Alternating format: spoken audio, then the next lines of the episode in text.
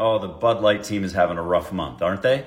All right, let's see what we can break down from this. They broke the cardinal rule, know your audience. Bud Light's archetype is the common man, common woman. Joe and Jane Americana. This is backyard barbecue, hardworking, blue collar, like Americana. This is the beer version of Dunkin'. America runs on Bud Light.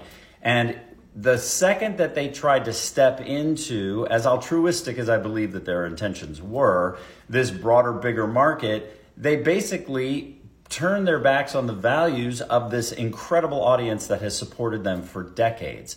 And that's going to be incredibly hard for them to recover from. I don't suspect that Bud Light is going to make a full recovery.